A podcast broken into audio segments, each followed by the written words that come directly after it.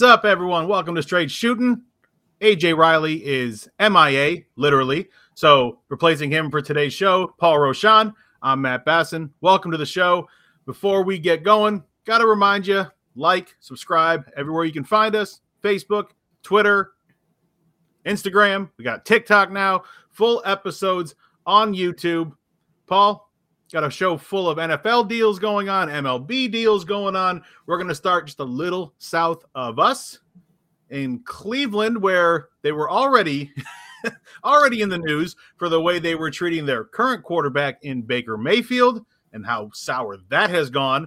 And now they're even more in the news because of who they have decided to bring in in one Deshaun Watson. How you liking all this drama? I, honestly, I love it. Uh, one thing we've talked about for a long time is uh, the NBA. You you know I'm not the biggest fan of the NBA as a league as a whole, right? Mm-hmm. Uh, but I've always said their off the court drama is more compelling than their on the court drama, and that's something the NFL doesn't really have a lot of, especially when it comes to trading assets. There's not a lot of big trades in the NFL. The trade deadline usually comes and goes without a bang. You don't see 15 guys moved. Like it's just there's just not a lot of player movement through trades in the NFL. It happens sometimes, but it, it, not nearly as much as the other leagues. It's not as exciting.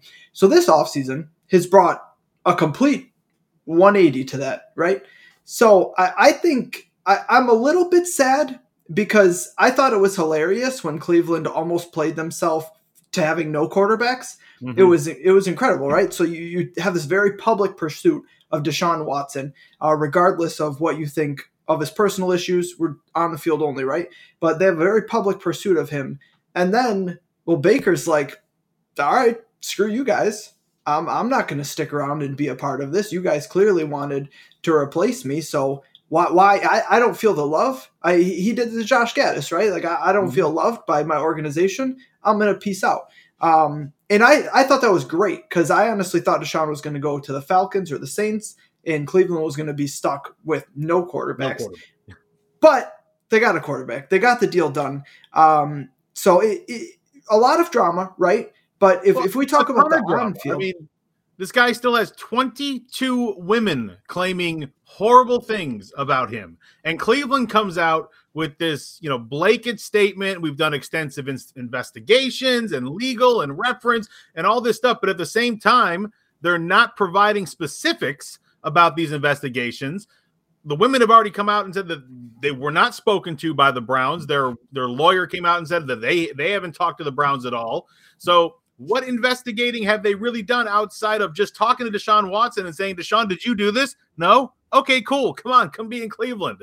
Does does watching game tape count as investigation? Yeah, oh, watching game tape in this particular situation, no, that's investigating for your next game, maybe. But for signing on a guy who has a very good chance of being suspended, and you even build into his contract the potential for that by saying they're only going to make his base salary a million dollars this upcoming season. So if he is suspended, he only loses around 60k a game. I it's not super uncommon practice for guys to have low base, but obviously in this situation, it's it's done with purpose. Uh, I, I said that because I, that's about the extent of the investigating they did. Obviously, right? Like meeting with Deshaun and his lawyers does not count as investigation, given the circumstances of what's going on. I I hate and I know it's the process, it's how things are done, but I hate that they come out with this canned statement that is not going to appease anybody. The, the people that only care about the on field stuff and want a good quarterback, they don't care regardless. The people that want the team to do right and act like they care, they're not going to be appeased by this statement. So what is the what is the purpose of it? You're wasting everybody's time. I mean, just come out and say, listen, we discussed with the show. Yeah, That's well, no, you, no, you can't do that. They can't. They can't do that. But you can come out and be like, listen, we talked with Deshaun.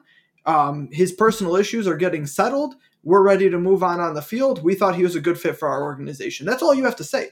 I mean, you don't. As, everybody knows. Of, eh, we don't believe in our quarterback. We need who we think is a great quarterback because there are a lot of people out there who do believe that about Deshaun Watson, and we don't care about his troubles off the field if he can provide us wins on the field because he hasn't killed anybody, he hasn't assaulted anybody. This is uh, according to him.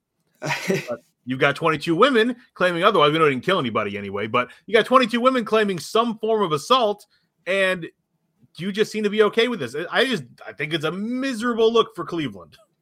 I I don't think. I mean, we've talked about this on our previous podcast quite a few times, right? Like, at the end of the day, the NFL cannot be character judges, or they wouldn't have a league. They ha- they have to let players play. And that's what Cleveland's doing. Cleveland said, okay, the criminal matter's done. You know that Deshaun is eventually going to settle out of court with his new deal is kind of almost uh, new ammo for the civil cases that he's facing, right? So he's going to end up settling out of probably out of court for a substantial sum of money that'll probably never be disclosed.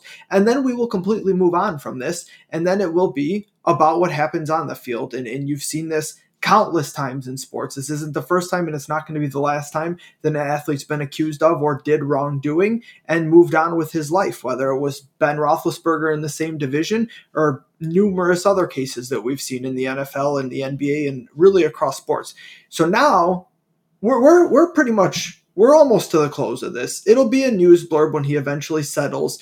It will be another news cycle if the NBA or sorry, if the NFL decides to take action because remember, the NFL has not punished him and we have seen countless times the NFL doesn't need you to be criminally even charged necessarily, but definitely not criminally convicted for them to levy punishment. And right. last season, and I've seen this a lot out there, it's kind of a misconception.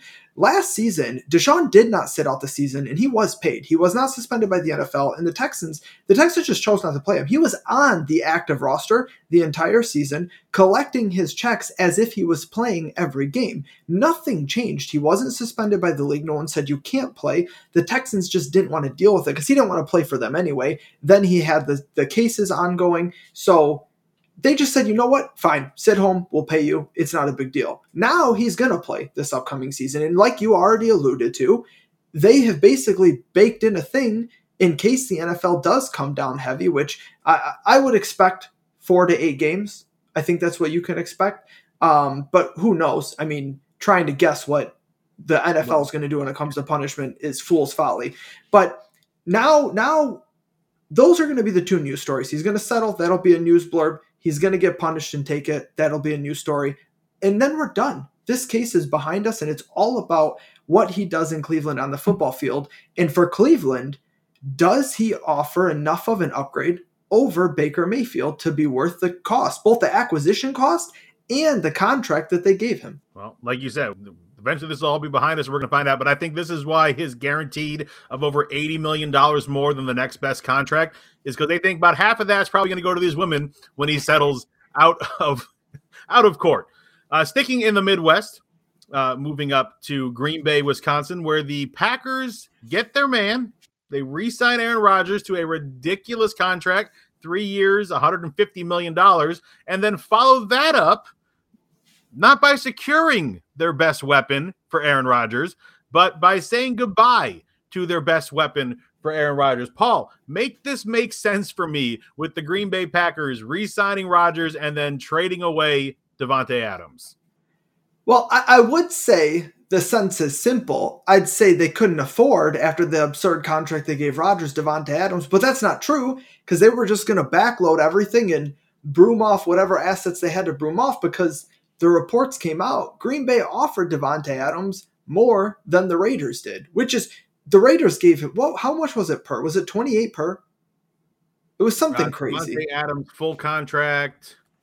It, it's you don't have to look. It's not a big deal. It was it was an astronomical number, way way more than you should ever pay a receiver ever, and it, it's probably not going to be that good for yeah, the Raiders. Five years, one hundred and forty million dollars including a 19.25 signing bonus and 65.67 guaranteed. $28 million a year. over 20 per year. For a wide receiver. And I so you Your know you know how I feel about the overrated value of receivers, but look at it from a, even if you think receivers are great and they're a really important component of a team. Look at the team that he just came from, the quarterback that he just came from, the team around him not making $28 million a year, not making anywhere near that. And how much did Green Bay with, win with him? And you're telling me while paying him $28 million, the Raiders are going to be able to put a better team around him than Green Bay did? I, I'm just saying, I don't see this working out. I am personally upset that he didn't take Green Bay's offer. Green Bay obviously put their best forward. They wanted to make Rodgers happy. And this is one where, and you haven't seen Rodgers come out and say much. There were reports that as this started coming to a head uh, toward the end, before he was traded, he kind of knew the direction it was going and what was going on between Davante and the team. This is one that Rodgers can't be upset with Green Bay because they tried. I mean, they said, you we'll give you 29, 30 million, whatever it was that they were going to give him. And he said, you know what, my heart's in with in Vegas with the Raiders in Derek Carr. So he can't be mad, but you look at now they kind of dodged a bullet because they don't lose the goodwill with Rodgers because they tried their best, but they're not paying a receiver almost $30 million a year. They still have to deal with a crazy contract they gave Rodgers, like 50 million a year or whatever it was. But you don't have to pay Davante Adams, and, and, you kind of can have a roster. I mean, I I, I was hoping I was kind hoping Green Bay so kind of have a roster. You have Allen Lazard, and who else to catch passes from Aaron Rodgers? Well, they're going to draft some guys and they might make some smaller moves. Maybe they make a trade for a less heralded heralded guy. I mean, they, I'm sure they would have been in the market for a guy like DJ Chark, but he ended up going to the Lions, and probably for more money than people expected him to get. But it's a one year deal, so you always got a little bit of boost off that. Uh, they're they're going to be in the market. They're going to add some pass catchers, but at the end of the day, we've talked about it's not about pass catchers. You got to have a team. You really mm-hmm. do. I, it's it's you just do. Like it doesn't matter how good your receivers are. Look look at look at Arizona. Look at Arizona. They got AJ Green. Christian Kirk was just made one of the highest paid receivers in the league. He had been replaced in the lineup by AJ Green, who apparently had enough left. They have DeAndre Hopkins, right? What did that do for Arizona in crunch time? What? Well, nothing because their quarterback couldn't get the ball to him. Look at look AJ at Green couldn't stay healthy. Look at look at Seattle. You got you got Lockett, you got DK Metcalf, you got Russ Wilson, a very good quarterback. Where did it get them? Well, how many well, wins did they have last year? Six wins. I mean, bigger than Swiss cheese. So. Th- that's why it's so important to build a team. Green Bay's got to keep the line, they got to keep the defense together, and yeah, they'll get some pass catchers. I guarantee you, they're going to take at least one, if not two, receivers in the first few rounds of the draft. But you can't pay Davante Adams thirty million dollars and expect to compete. Now, it's all even the contract with Rodgers, it's going to come to a head. I mean, it's they have a very short window here where they're going to try to win, and they haven't done it yet. Look yep. at the last couple years. The last two years, you could nope. very much argue they had the best team in football. You could very much argue they had the best team in football, and they didn't get it done. Their team, nope, unless because they, they play just, in a miserable place to live in January, and you can't win they, with that offense in that weather you should January. probably you should probably build a cold weather offense if you're going to play at Lambeau. I mean, or, what's know, the point of home on top of your arena? Or put a dome on it, but I don't. I don't retrofitting though. If you're, you're hell bent on keeping Aaron Rodgers in that passing offense, your one A, one B for your offense, you should probably put him in a spot where he can win no matter what the weather is. And Green Bay is just not that spot, not for passing. I see, and the problem I think and I suspect is I don't think Green Bay has a very good plan. I don't think they really know what they're doing. Rodgers said he was going to leave. They panicked. They're like, we don't have a contingency plan. Jordan Love doesn't look like he's it yet. He hasn't shown enough. It, we just have to do whatever it takes to retain Aaron Rodgers without thinking, you know what? We haven't won lately with Aaron Rodgers. If we do this, are, do, are we really going to win in the next couple years? And if we don't, then what? That's that's what I is a if I was a Packer fan, that's what I would be concerned with. Um, I, obviously you got to make a run. Rodgers is on his last legs in Green Bay, probably in the NFL in general. It, you have to you have to try, but they've got to start planning for the future and giving out these contracts. Kind of not it. Well, perfect timing, a perfect segment with that one because going from a team that hasn't learned to a team that looks like they're learning and planning for the future, Paul. We're going to play a little yes no with you. And I want to get your thoughts on these. So, the team that has looked like they learned their lesson are the Cincinnati Bengals. We all know that the biggest problem with the Bengals last year, the one they kept pointing out for the Super Bowl, for the AFC Championship, for every matchup they were in the playoffs, was their offensive line.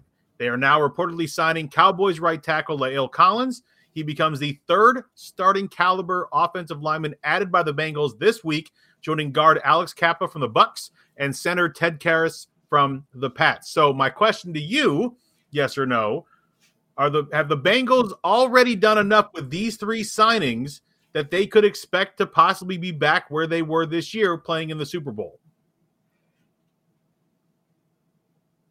Yes, I mean that's why you signed them, right? You were just in the Super Bowl. It didn't work out in large part because of your offensive line that almost prevented you from getting to the Super Bowl.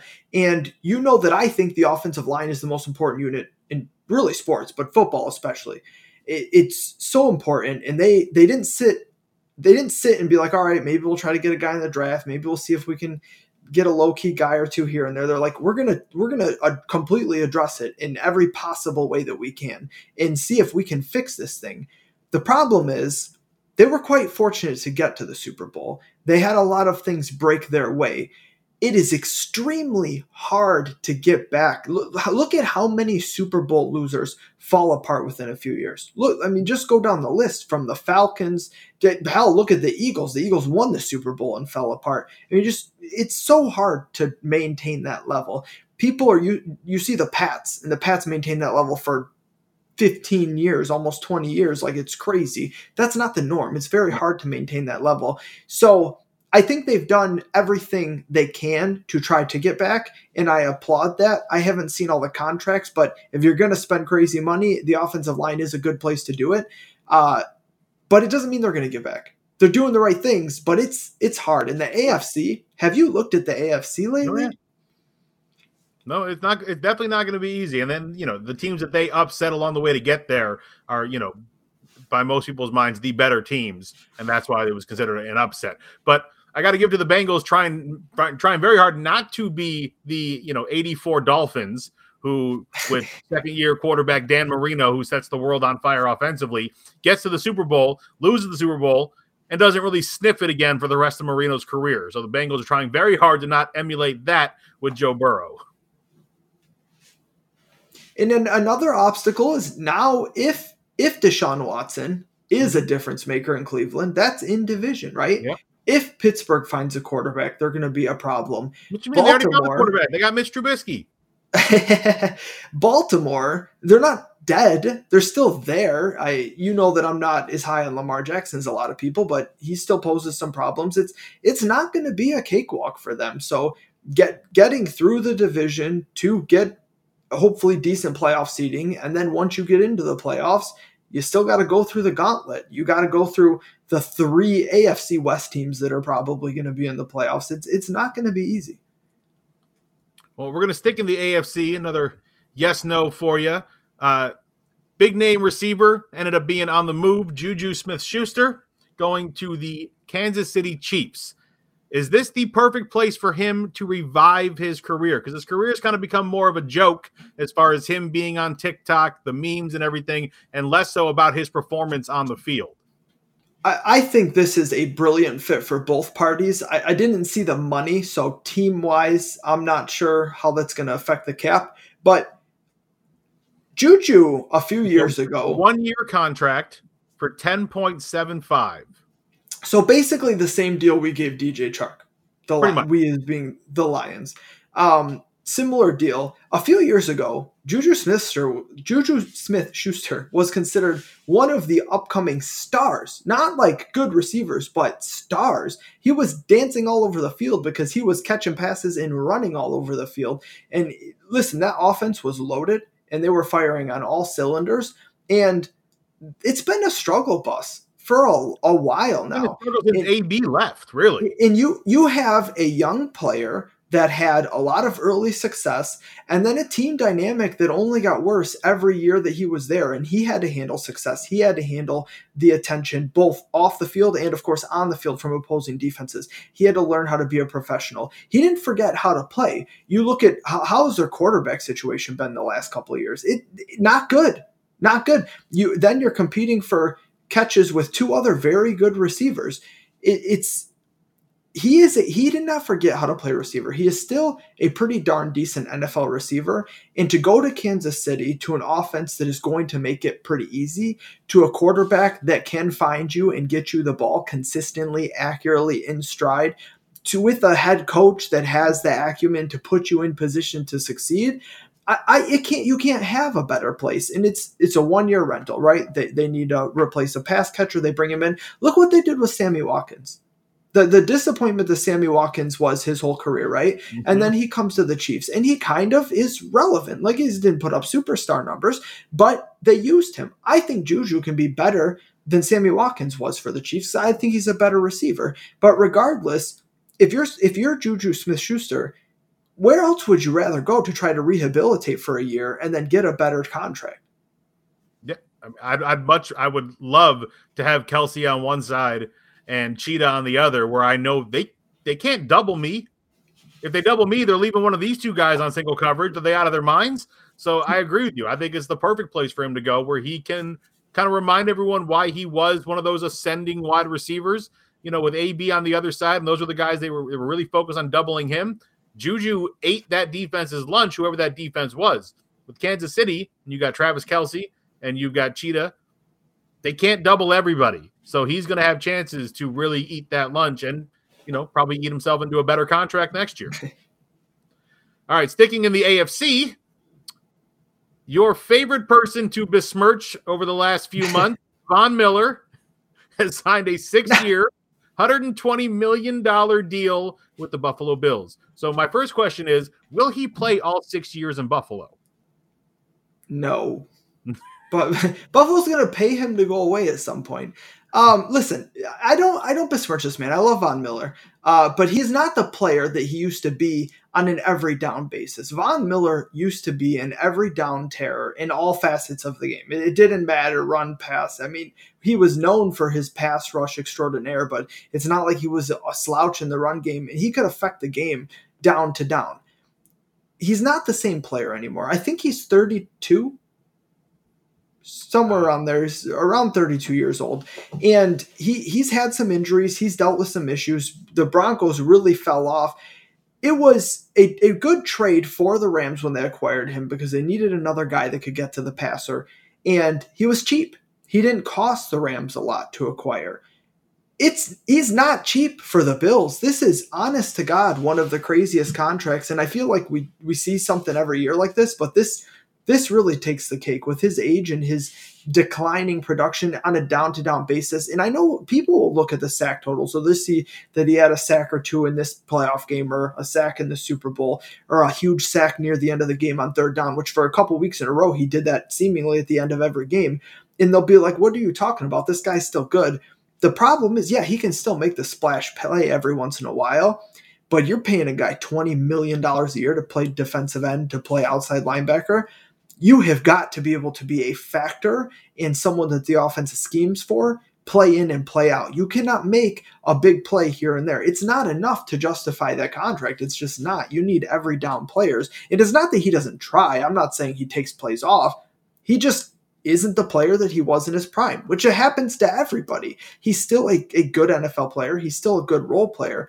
They're giving him $20 million. Did you, what you saw with the Rams last year, would you have given him even twelve million dollars a year. It's hard. It's hard to put a, exactly a, a, number I'd put on it because he's playing with Aaron Donald and he did make differences at times. Um, but this is a guy coming, you know, coming in as one of the better defensive careers we've seen. My question on that is, does it matter where he's going? With Buffalo being last year ranked, I believe, the number one defense, is it is it less on Von Miller to have to do as much because they already have a pretty good defense that he's joining? Uh, you certainly hope so. I mean, that's that's their goal, but part of their problem, especially in crunch time, was getting to the passer. You saw that in the playoffs. You saw that when they lost to the Chiefs in overtime. At the end of that game, when they gave up how many touchdowns in what felt like 45 seconds of play to the Chiefs, and, and then obviously in the first possession of overtime. They brought him in to address those problems. The thing is, when you're paying him that much money, he kind of has to do more than just feed off other people because mm. eventually he's going to cost you other players. Okay, last one of yes, no. the Raiders making all sorts of headlines. We saw Davante Adams come in. We're now seeing Stephon Gilmore has also joined them on the defensive side of the football. With all of these pieces coming in and a very stacked now AFC West, can the Raiders make the playoffs next year? She said, "Can they?" I'll say yes. The percentage. Uh, let's give a let's give a percentage that you think they're. So the Chiefs are. You think the Chiefs are 100 percent to make the playoffs next year, right? So the, the Chiefs are going to make the playoffs. You have an extra spot now. You got okay. Broncos. You got Chargers. You got three wild. Raiders. So who? So I, I think the Broncos on paper are that second team from the yeah. AFC West. Now we saw last year the NFC West was the craziest division of football. They were super stacked and they got three teams in the playoffs. It looks like the AFC West is going to play that role this season, right? So I, I, look at the Broncos on paper and I think that they're that team that could contend for the division. And, and obviously they hope more, but we have not seen Russ with competence around him in a while. I, I'm not 100% sure what he's going to look like. We all know what we think Russ can be, but he's got to go out there and show it. He's got to gel. And the Broncos also gave up a lot to get Russ. Not I'm not just talking money and picks.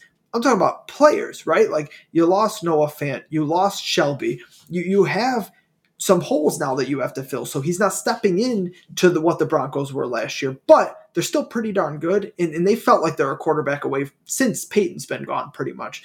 And they haven't got it. Now you have your guys. So on paper, you got to put them number two, but maybe they could finish third any division in this, any order in this division would not be surprising. And I don't think many people disagree with it. I one through four, you could order them however you want. I would put the Raiders probably third in the pecking order. I like Derek Carr more than most.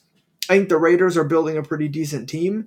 Um, the AFC West is gone crazy, but look at the Chargers and all the moves that they've made. Most people would probably have the Chargers above the Raiders. Um, a lot of hype about Justin Herbert. He's a very good young quarterback. I like what he's doing a lot. Uh, I don't like the contract they gave Mike Williams. We talked about receivers, twenty million for Mike Williams. I mean, if you gave me the choice to, if you gave me the choice between twenty million to Mike Williams, twenty million to Von Miller, or and you don't give me the option to just kill myself, uh, I'm probably probably paying Von Miller even in his advanced age. Like it's, but it's man, those are just rough contracts. So you look at, are they doing enough? How is Derwin James going to look like with another healthy season if he can stay healthy? Are the Chargers going to stay healthy?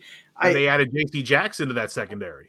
They, which in in that is the signing that not as many people are talking about, but I think is like uber important. I look at the Chargers and I really like what they're doing on the secondary, and they have the edge rushers that everybody knows, right? Like they have the they have the that's the famous part of their defense. But on the back end, the guys that are really going to have to hold up when it comes in crunch time, J.C. Jackson is a huge addition to that. That defense was rough last year.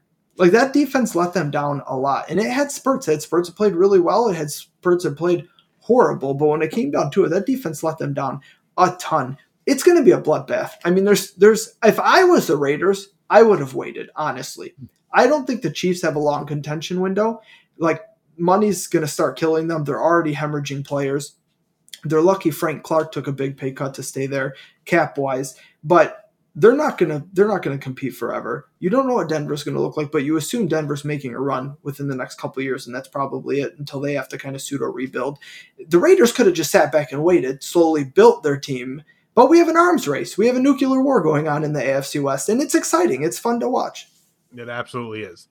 Uh, thirty percent, thirty percent, they make the playoffs. Thirty percent. All right, we got an answer. All right. Well, we'll be keeping an eye on the AFC West and the rest of the NFL throughout the rest of the free agency period before the season gets back underway. Uh, many, many months from now, the season that is coming up to get underway, Major League Baseball. And the big splash news that hit out of nowhere is that the team that just won the World Series in the Atlanta Braves and their longtime star Freddie Freeman have apparently had a not so great relationship the last so many months. And so, just like they did when Mookie Betts became surprisingly available two years ago from Boston, the Dodgers swoop in and signed the Orange County native to a six year, $162 million deal. Now, if you're not caught up on all the controversy that's going on, it's about it's a big thing of he said, she said between what Freddie Freeman says how often he talked to the Braves in this offseason during the lockout and what the Braves say they did as well. There's been a whole bunch of controversy on this. The Braves were offering a five year deal for plenty of money. Freeman was sticking hard. He wanted a sixth year. The Braves would not budge. And then out of nowhere, a, a literal like 12 hour ultimatum made by Freddie Freeman's agents to the Atlanta Braves. The Braves said no, and Freeman's in La La Land now. Are you Team Freeman or are you Team Braves in this fiasco? So you the sticking point was that one year, right? Right. The Braves would not offer a six year. They offer they would offer more money and a five year deal, but they didn't want to pay Freddie Freeman, who just turned 32. They didn't want to pay him until he was 38. And that's I don't blame them. How many times have we seen these mega contracts hurt teams? I mean, look at right in Detroit, right in the around the corner with the Tigers with Miguel Cabrera far and away the best hitter in the game at the time that he signed that deal. And, and we, we knew at the time that it was going to be an issue. We knew that he was not on the back end of that contract, he was not going to fulfill the money that he was making. The Braves won the World Series, I don't want to say against all odds last season, but they were not the favorite to win the World Series last year. It was a surprise that they ended up winning the World Series last year.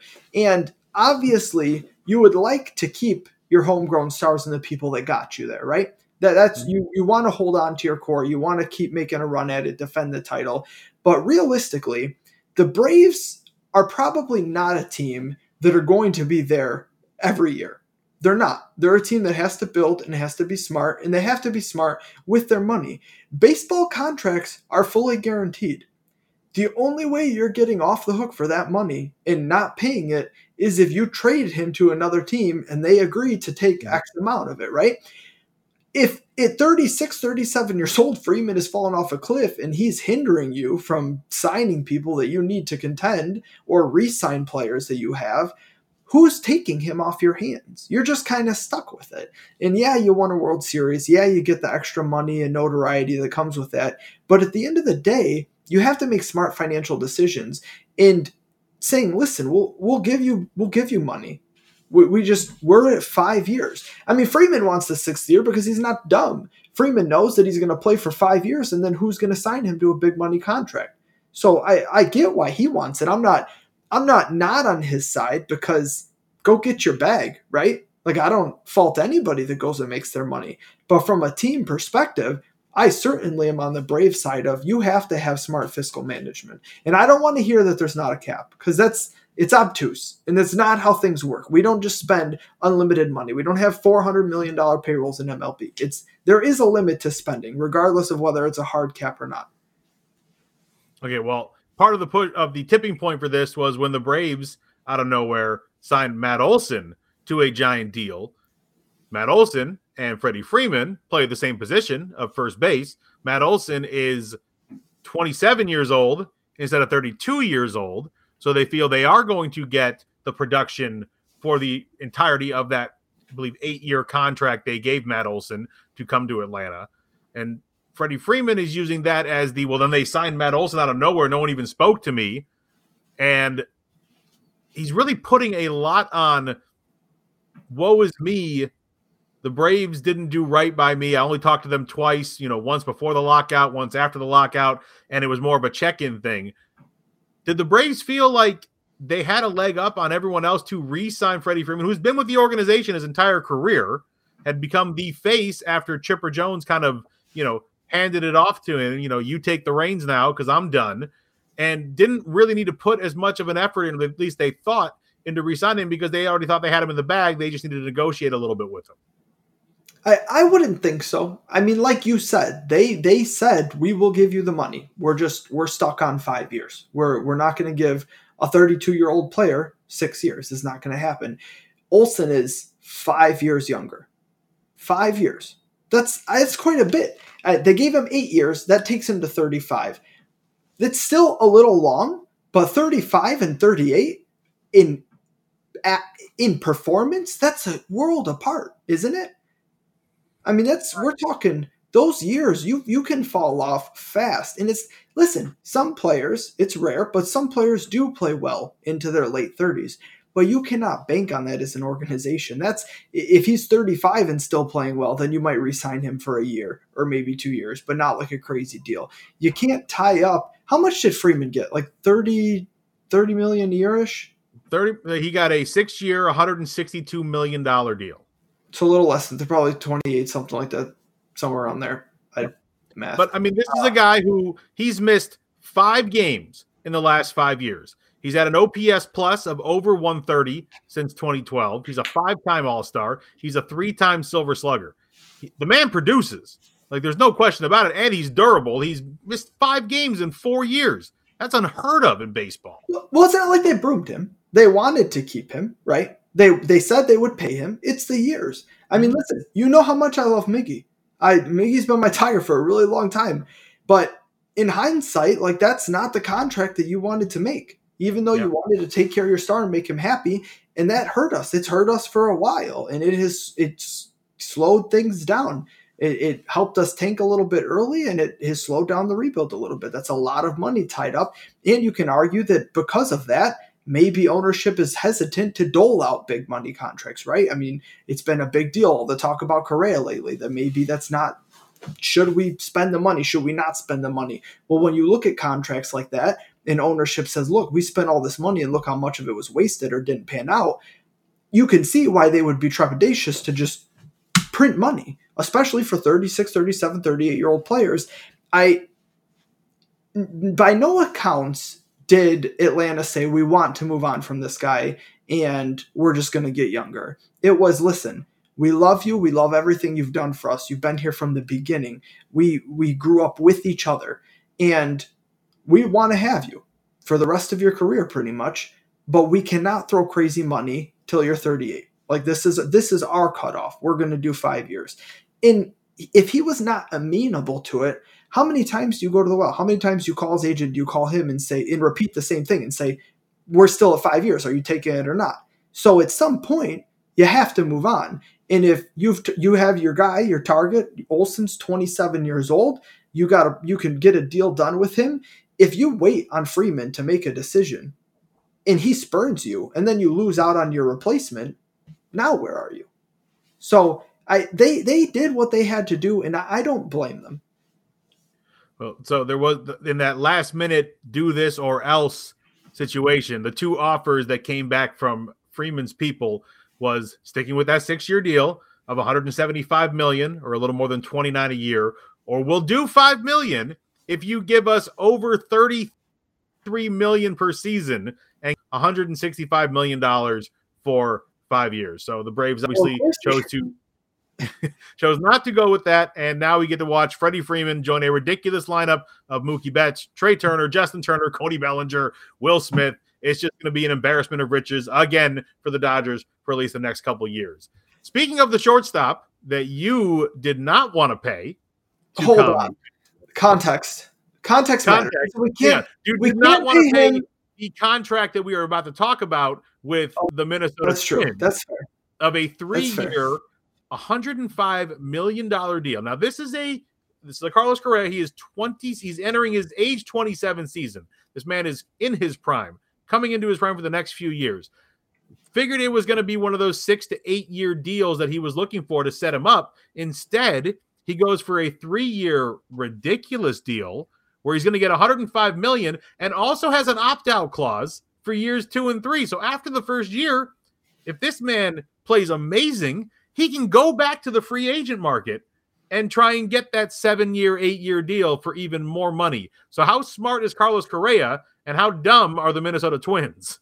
I equal on both sides of dumb and smart because I, it's a great deal for Correa. And you look at so a lot of people feel like this is a depressed free agency market as far as money both the way that owners are throwing away money the way that the lockout may have affected things. You know that the players have been complaining forever that there's a conspiracy we're just not going to pay players as much anymore which is crazy. I mean listen you see the uh, you can i hate mentioning this all the time but it really is one of the most recent case in points. You look at contracts like the miggy contract the pujols contract teams see that these don't pan out and so they don't want to give them anymore. You cannot fault them for that, but the players are like, "Oh, it's a conspiracy. We don't want to give players 40 million dollars a year anymore." Correa said, "Listen, I'm going to come. I'm going to make my money. I'm going to play great because I'm awesome and I'm young. And I got my own decision every year if I want. Whenever I feel like if I have a down year, all right, I'll just opt into my $35 million. No big deal. And then if I blow it up again, now I'm opting out.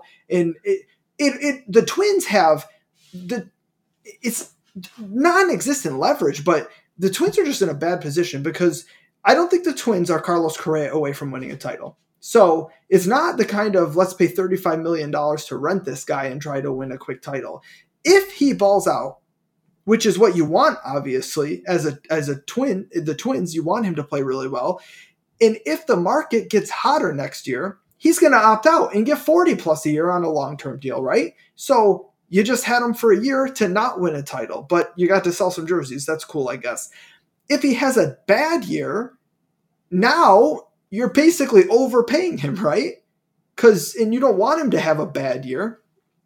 He has all the power, and really the Twins are just at the behest of hoping they can win in this short window and that he performs well enough to help them win, but not well enough to opt out and get a bigger contract. It, it doesn't make sense to me. My only thought for the Twins is you desperately wanted this guy this was the only way he was coming to Minnesota because who had him going to Minnesota, right? So mm-hmm. obviously you had to do something unique and in very much favor of him to get him to come to Minnesota. So, and maybe they think that once he's there and they start building something and win some games, maybe they think that they can convince him like this is a good long term place. I I don't like the contract. Like I, if I, if the Tigers had signed that, I would have been disappointed. The money's too much for me, to be honest. The thirty five mm-hmm. per, we didn't even talk about the money. I think that's too much. Now I'm I'm always money's too much guy, but because I'm all about getting not necessarily a bargain, but you got to be efficient. You only have so many resources. But thirty five, I honest to God, at the start of free agency, I thought he was going to get like a six to eight year deal for like twenty eight per.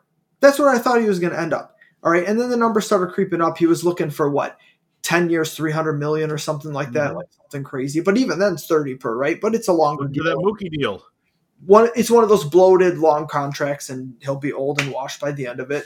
But no, he's getting thirty-five per, and not only thirty-five per. It's not like it's okay, it's thirty-five per, but it's only a couple years. It's not a team-friendly deal because he can just rip up the deal at any time. So the money doesn't make sense. The terms don't make sense. None of it makes sense from a team standpoint, in my opinion. For Correa, home run contract. Yeah, no, absolutely. Speaking of hitting a home run, as we come to a close on our show here, we are not going to get out of here without letting you talk about your Michigan Wolverine. Last night, we are recording on Sunday with eight and a half minutes left to an eight point victory to advance to their fifth straight Sweet 16. By the way, our Michigan State Spartans lost to Duke couldn't handle the last three minutes of that game while being up. Duke made great plays, some questionable calls. Not going to get into that. Ryan and I will get into that a heck of a lot more I'm throwing stones this week. But Paul, celebrate your Michigan Wolverines going from not even being in the tournament, shouldn't have been in the tournament, everyone said, to now go oh, to the Sweet They, they were not close to not being in the tournament. But we talked about this before, and this is honestly, it's it's the biggest thing to me is we lost to Indiana, and everybody's like, "Oh my God, you lost to Indiana!" Like in the Big Ten tournament, you were one and mm-hmm. done in the Big Ten tournament, and I'm like, it's not a big deal because we're gonna get a cozy 11 seed. And I said, you you can check the scripts. I said, I know, I know, I was there, I seen it. We'll hopefully get a mid-major six seed that lacks size to handle us down low. Colorado State, check give us a winnable round one matchup, and then who knows what happens from there. Then you only have to face a three seed. You're not facing the two or the one. After like if you're if you're the seven or ten seed, right? Like Michigan State is, you have yep. to play the other one, and then you play the two seed. That's a generally is a tougher path. Now, depending on how seeding works out, a lot of people think Tennessee. Most people probably think Tennessee was playing better than Duke, but they were one of the hotter hotter teams in the country at this point.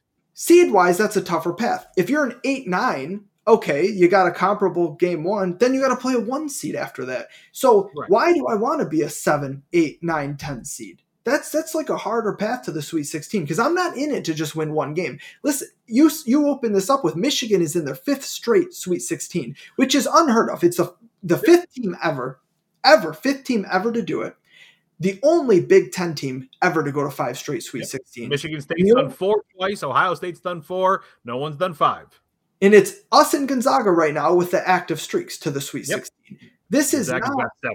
it, it's it's very special, but at the same time, listen, Michigan hasn't been playing to win a first round game in a long time. We're not a mid major that's just happy to be here and wants to win a game and say we did something. We want to at least the goal, like the kind of low bar every season, is to get to the Sweet 16. Now, this season, it feels more special because of obviously all of the ups and downs of the season and just the fact that we didn't look good for quite a large part of the season.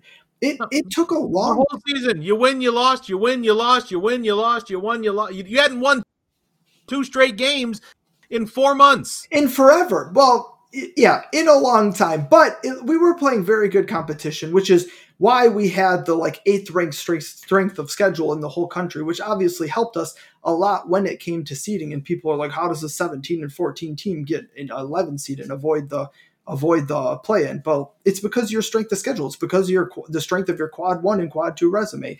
Those things matter. The metrics love Michigan. The metrics all had Michigan in the 30s despite all of those losses. So it's and this is a team vastly improved from the beginning of the season. And that's really all you can ask of a coaching staff once the season starts there were high hopes for Michigan at the beginning of the season. I think they were ranked fourth in the entire country. This was a team that on paper looked like they could be really talented, but you didn't know what they were going to look like because they lost so much last year. They lost several NBA players last year. They lost five, five like actual players that played mm-hmm. a good role on the team. You, you obviously you lost Franz Wagner, right?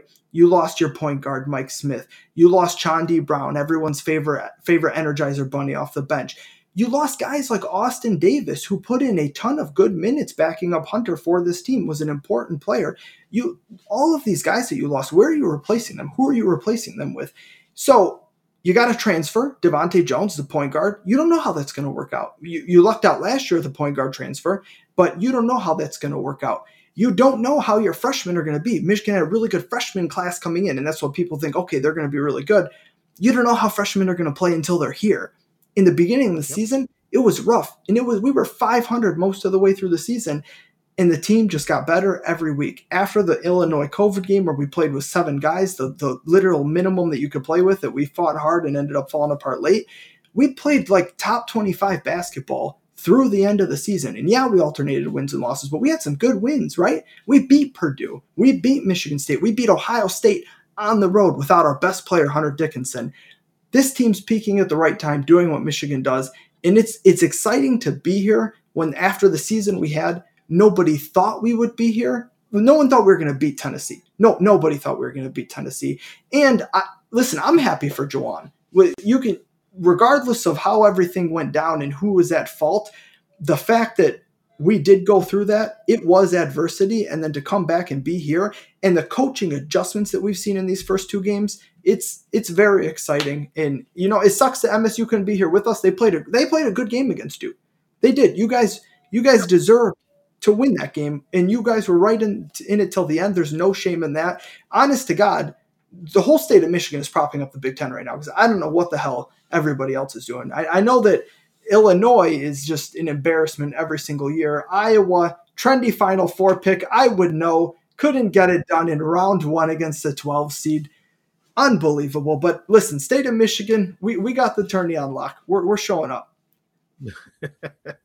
well, we'll be enjoying watching your Wolverines next week. They might be the only ones representing the Big Ten at this point. Still got to see what happens with Purdue. But Michigan Wolverines, fifth straight Sweet 16. Congratulations, Paul. That's doing it for tonight. Got to remind you one more time like, subscribe wherever you can find us Facebook, Instagram, Twitter, TikTok. Full episodes on YouTube. Paul Rochon filling in for AJ Matt Bassin. We're, we're straight shooting.